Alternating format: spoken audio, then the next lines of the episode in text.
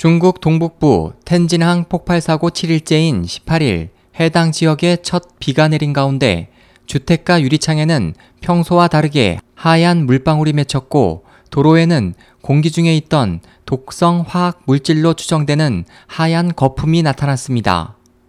이날 현지에 나가 있는 관영 황구시보의 한 기자는 비를 맞은 후 뺨과 입술이 화끈거렸고 어깨와 팔도 가렵고 따가웠다면서 시민들도 최대한 외출을 자제하고 있으며 외부에서는 독성 물질의 피해를 입지 않기 위해 우산과 마스크를 쓰고 다닌다고 전했습니다.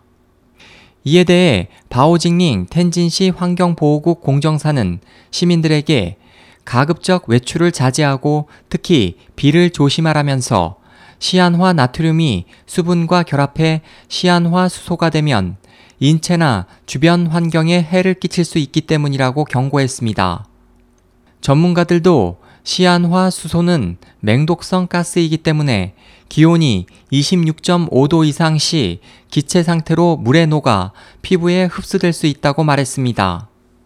류외광 중국 공안부 소방국 부국장은 17일 인터뷰에서 폭발이 발생한 창고에는 800톤의 질산 암모늄, 500톤의 질산 칼륨 등 40여 종류의 독성 화학 물질이 약 3천여 톤이 적재돼 있었다고 말했습니다. 한편 지난 9일부터 공직자 환경오염 종신 책임제가 전격적으로 시행된 가운데 중국 중앙기율검사위원회는 이날 양동양 국가안전감독총국 국장을 중대 규율 위반 혐의로 체포하고 사고 물류창고 운영업체인 루이 하이사의 대표이사와 부사장 텐진시 비나이 신구 담당 책임자 등을 연행했습니다.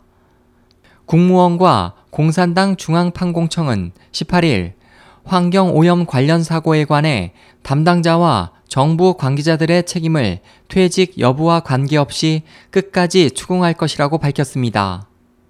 이날 텐진시에서는 사고 발생 7일째를 맞아 희생자들의 넋을 기리는 추도식이 거행됐습니다. SOH 희망지성 국제방송 홍승일이었습니다.